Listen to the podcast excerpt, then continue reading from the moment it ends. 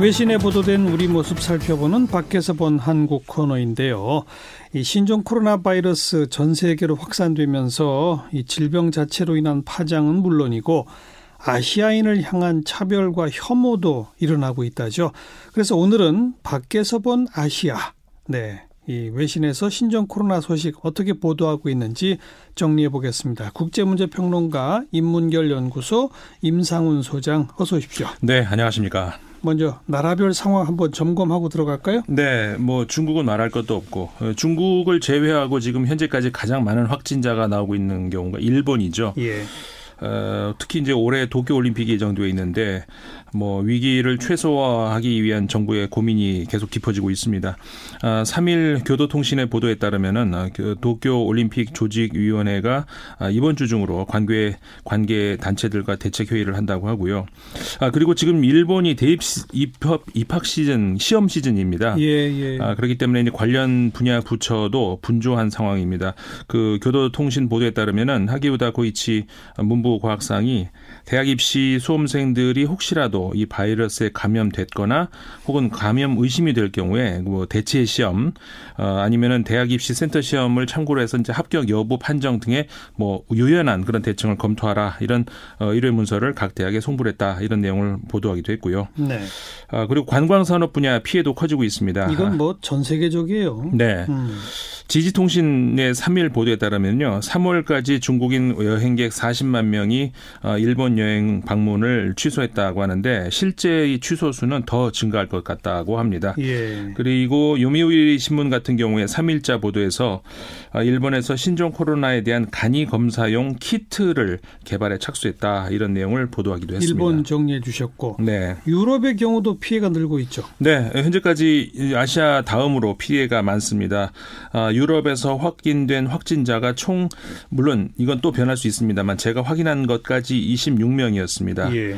더 늘었을 수도 있는데 이 중 독일이 가장 많고요. 어, 그리고 북미 대륙에서는 미국이 현재까지 11명, 캐나다 4명 이렇게 확진자로 판명된 상태죠. 예. 독일, 프랑스, 영국, 이탈리아 등 유럽 대부분 많은 국가들이 우한에 있는 자국인들을 철수시키기 위해서 전세기를 이미 띄웠거나 아니면 띄울 예정에 있습니다. 예. 어, 벨기에의 르스와르가 이 3일자 보도를 한 내용에 따르면은 벨기에의 경우는 어, 귀국 후에 14일 동안 어, 검역소에 의무적으로 격리하는 것이 이 송환 조건이었다라고 하는데요. 예. 뭐 아마 대부분 국가가 그랬겠죠. 뭐 우리나라도 그랬으니까. 네네. 예. 그리고 이제 지구 남반구에서 유일하게 어, 현재까지 확진자가 나온 호주의 경우 역시 전세기를 통해서 우한 교민 243명을 귀국시켰는데요. 음. 어, 호주 경우는 이 대륙에서 2,700km 떨어진 크리스마스 섬이라고 하는 곳이 있는데 굉장히 고립된 섬입니다. 예. 어, 14일 동안 이곳에서 격리시키기로 그랬죠. 했다고 합니다. 네. 그런데 유럽에서 중국인을 비롯해서 아시아인에 대한 혐오증이 문제가 되고 있다고요? 네. 음, 지난 몇 개의 사례들이 외신을 통해서 많이 나왔습니다. 아, 신종 코로나 바이러스 창궐 이후에 그래서 이제 또 하나의 어, 사회적 문제로 부각이 되고 있는데요. 예. 아, 대표적인 사례가 지난달 26일 프랑스의 한 지방 신문이었는데 일면 기사로 큰 사진과 함께 황색 경보라는 문구가 사용이 됐습니다. 음흠. 물론 황색이라는 게 이제 단순한 경보를 뜻하는 그런 의미도 되죠. 그런데 유럽에서는 우리 뭐 잘 알려져 있습니다만은 동양인을 좀 낮춰 부르는 그런 함의를 담을 수 있다는 점에서 어, 프랑스 독자들이 바로 거센 항의를 했습니다. 예, 예. 아, 그러자 이제 이 신문은 하루 만에 아, 사과문을 게재하는 것으로 뭐 일단락 일단락은 됐습니다만은 사과문을 했군요. 예. 어. 온라인상에서는 계속해서 그 논쟁이 이어지고 있고요. 뭐 이런 배타적 행위들이 그 인종 간에서뿐만 아니라 같은 아시아계 내부에서도 어, 벌어지고 있다 이런 기사도 있었습니다. 음, 지난달 30일자 미국의 블룸버그 통신인데요. 중국인들이 더 이상 환영받지 못하고 있다면서 예. 여러 예. 사례들을 전했는데 음. 이 한국 사례도 전했습니다. 한국에서도 어, 중국인에 대한 거부 움직임이 있다 이런 내용 어, 소식으로 전하기도 했고요. 예. 이제 더하자면은 중국 내부에서도 이 우한 출신 자국민을 향한 적대적인 행위들이 있다 이런 음. 내용을 어, 또 뉴욕 타임스가 보도하게 됐습니다. 그러니까 유럽은 아시아인 전체를 혐오하고 아시아인은 중국인을 혐오하고 예. 중국인은 우한 사람을 혐오하고 이런 거군요. 그렇습니다. 어. 이게 3일자 뉴욕타임스 보도인데요.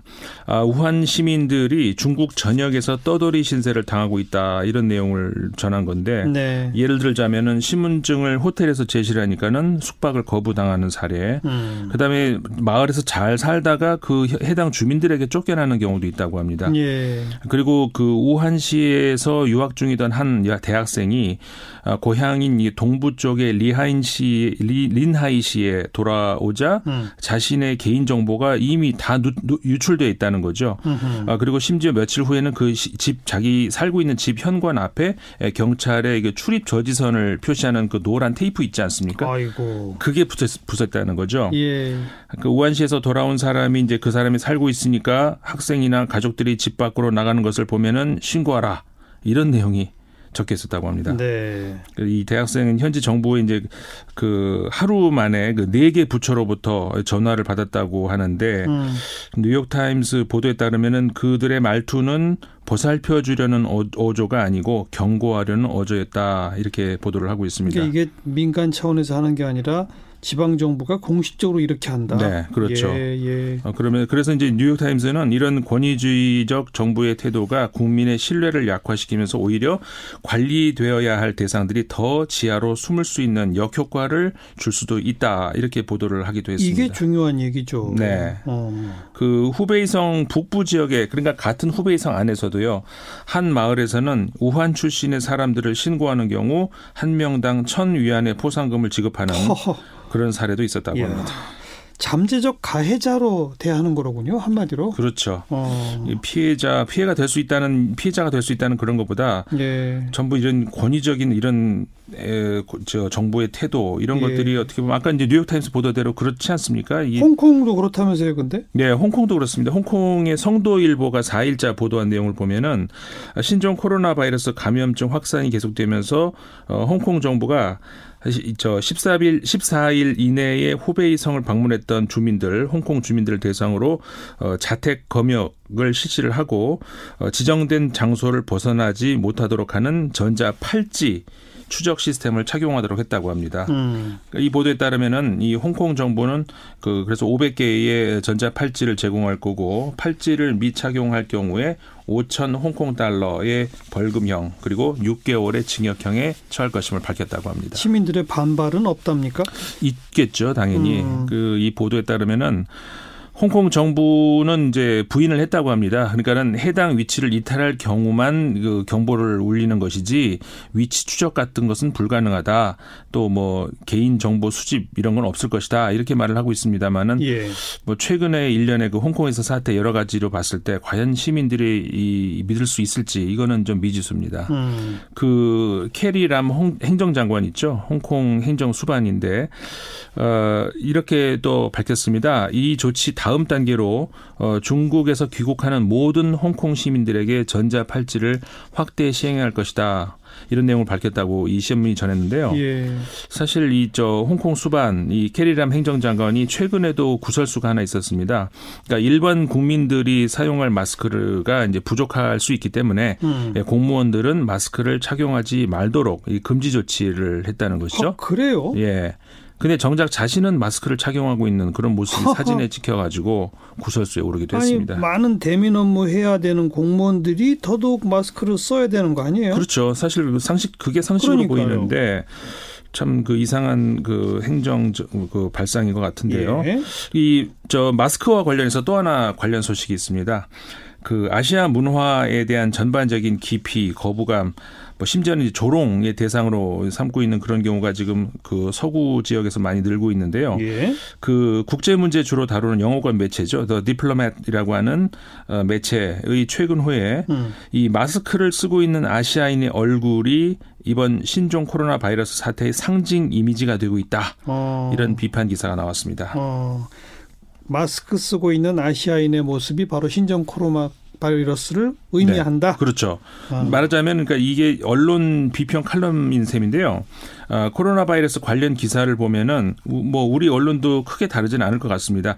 대부분 경우 이제 사파라든가 자료 사진 같은데 등장하는 이미지가 이 마스크를 쓴 채 길거리에 있는 아시아인의 모습이라는 거죠. 예, 예. 이 기사에 따르면 이렇게 마스크를 쓴 아시아인의 이미지를 어, 사용하게 되면서 의도치 않게 외국인 혐오, 인종 차별 이런 것들을 조장할 수 있다는 겁니다. 음. 그래서 이 기사는 어, 마스크를 착용하는 것은 어, 코로나 바이러스 사태 이전부터 이 아시아 문화에 널리 퍼져 있던 것이다. 이렇게 네. 설명을 하면서 네. 뭐 예를 들어 중국 같은 경우에는 건강 문제부터 해서 뭐 패션에 이르기까지 다양한 이유로 음. 사용돼 왔다 이런 설명을 내놓고 있습니다. 우리나라도 미세먼지 때문에 네, 그렇죠. 과거보다 훨씬 마스크 착용이 늘어났잖아요. 네. 저도 뭐 어릴 때부터 이게 겨울 되면 항상 차고 다녔던 기억이 있는데 음. 사실 우리 국민들도 많이 추위 예방 차원에서도 그렇지 않습니까? 많이 쓰기 사용하기도 하고 특히 그, 그 아까 보도에서도 나왔습니다만 아시아 지역에서 패션의 일부분도 되고 있다. 예. 아, 사실 뭐 우리 그 예를 들어서 연예인들 같은 경우도 대중 눈에 띄지 않으려고 착용하는 경우도 많이 있지 않습니까? 예, 예. 그러니까 한마디로 말하면 이게 아시아의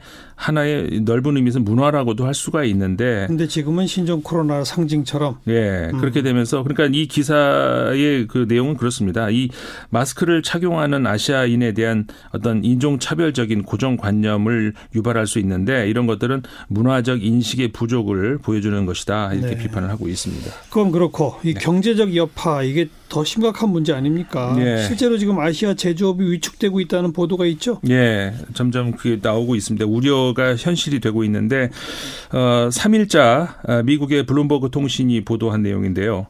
아, 지난 1월 아시아 제조업 지수가 큰 폭으로, 폭으로 떨어졌다고 합니다. 음. 미국과 중국 간의 그 무역 전쟁 그 합의가 잠시 좀 기대를 모았습니다마는 다시 신종 코로나 바이러스 확산에 따른 이 공급망 차질 그다음에 또 이 기업 입장에서는 수요 급감을 우려할 수가 있지 않습니까? 그렇죠. 뭐 그렇게 되면서 제조업이 살아나지 못하고 있다는 건데요. 아, 블룸버그 통신은 그 이렇게 얘기합니다. 뭐 이, 이 자리에서도 몇 번 전해드렸습니다만은 우리나라가 글로벌 수요의 바로미터로 많이 간주가 되고 있는데 예. 그러한 한국의 구매 관리자 지수 어, PMI라고 하는 것이 지난해 12월에 50.1에서 어, 올해 1월에 들어서 49.8로 하락했다고 합니다. 음. 우리나라만 그런 게 아니고 어, 대부분의 아시아 국가가 다 그렇다고 하는데 예. 말레이시아 경우도 50에서 48.8로 하락했고 등등 뭐 태국, 베트남 모두 하락을 했습니다. 뭐 결국은 이 신종 코로나 확산이 언제까지 그리고 얼마나 지속될지 그렇죠. 이거 그 여부에 모든 것이 달려 있다고 할 수 있는데 이 예. 보도에 따르면은 어, 바이러스가 이 확산이 한 분기 이내에 만약에 진정이 된다면은 어이 피해가 최소화될 텐데 그렇게 된다면은 중국의 이번 1분기 성장은 기준치에서 1.4% 포인트 정도 낮아지게 될 것이다 이렇게 보도를 했습니다. 네. 신종 코로나 바이러스 사태 요 정도 정리하고 임상훈이 뽑은 외신픽 뭡니까?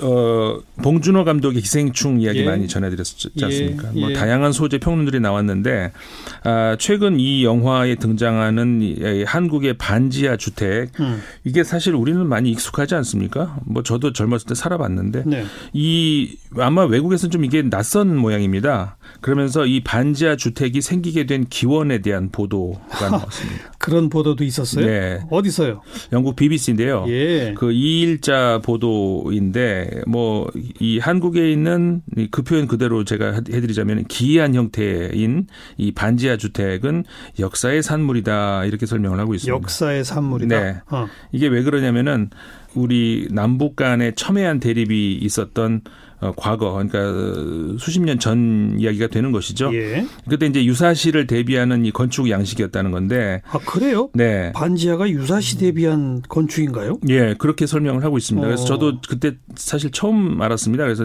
관련 사실 좀 찾아봤더니 음. 정말 그렇더라고요. 예, 예. 저 우리 뭐 조금 어, 연세 있으신 분은 기억하시겠습니다만 68년도 아, 북한의 특공대가 우리나라 대통령을 암살하는 임무를 대고 내려, 내려온 일이 있었죠. 121 사태. 예. 예. 그 김신조 일당이라고 이제 우리 알려져 있는데 실제 이제 청와대 뒷산 쪽으로 다 와가지고 예. 그 여러 사람 사살되고 체포되고 했잖아요. 네, 그런데 그렇죠. 어. 그일 아, 그리고 비슷한 시기에 푸에블로 미국 그, 그 납치 사건도 한번 있었지 않습니까? 예. 이게 등등 이 그러니까 당시에 북한 요원들의 침투, 테러, 나포 이런 것들이 계속 어 있자 이 이런 사건들을 겪은 한국 정부가 예. 그 1970년에 건축법을 개정을 했다는 겁니다. 예. 그래서 새로 지은 저층 아파트 건물에는 이 국가 비상 사태 시에 쓸 수 있는 벙커로 사용할 수 있는 음. 이런 지하 공간을 이제 만들게 했다는 어, 거죠. 그래요. 예. 그게 이제 기원이라는 겁니다. 예. 근데 당연히 이제 처음에는 그런 용도로 만들었기 때문에 이것을 이제 주거 용도로 임대하는 것이 금지였었겠죠. 음. 어, 불법이었는데 그런데 이 80년대 들어오면서 뭐 아무래도 이제 산업화 그리고 이제 도시화 이렇게 되면서 이제 주거 공간이 좀 줄어들지 않습니까? 부족해지니까. 네. 그렇게 아. 되면서 이 주택 위기 해소를 위해서 정부가 반지하 거주를 합법화하게 됐다. 아. 그래서 이 반지하 주택이 한국에서 일반화되겠다. 이렇게 BBC가 설명을 하고 있습니다. 참 영화 기생충 별의별 이야기거리를 다 만들어내는군요. 그렇죠. 그만큼 이 세계적 언론의 주목 관심을 받는다는 얘기인데 맞습니다. 이번 주말 우리나라 시각으로는 월요일 아침, 예. 월요일 아침이 되면 오스카상 시상식이 있잖아요. 네, 그렇죠. 좀 가능성이 있다 그래요. 뭐라 그래요? 뭐 이런 생각이 있는데 사실 그 수상 소식을 제가 몇 번 전해드렸습니다만 그 이후에도 또 상을 몇 번 받은 일이 있었거든요. 어, 봉준호 감독이 이제 아카데미 시상식을 향해서 걸어가는데 다양한 상들이 밑에 그냥 깔려 있는 것 같아요.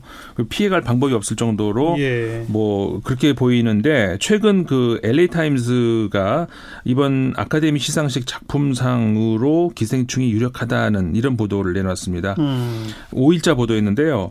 그 영화 평론가인 저스틴 창이 이 아카데미의 성향을 보았을 때 통계적으로 객관적으로 보자면 1917이 작품상을 받을 가능성이 좀 높아 보이긴 한다 이렇게 얘기 전제를 하면서 예. 근데 다크호스 중에 다크호스라고 할 수 있는데 이 기생충이 이길 가능성도 있다 그럴 자격이 된다 이렇게 말을 했다고 합니다. 음. 그러니까 말하자면은 이 오스카상 작품상을 놓고 봤을 때 1917하고 기생충이 양강구도라는 것이죠. 예, 예. 그리고 이제 그 외국어 영화, 그러니까 국제 영화상은 뭐 말할 것도 없이 그건 뭐 거의 다 받은 것 같아요. 예, 기생충이 받을 것으로 가장 유력하다 이런 내용을 월요일 아침을 기다려 봅시다. 네, 수고하셨어요. 네, 감사합니다. 국제문제평론가 임상훈 소장이었어요.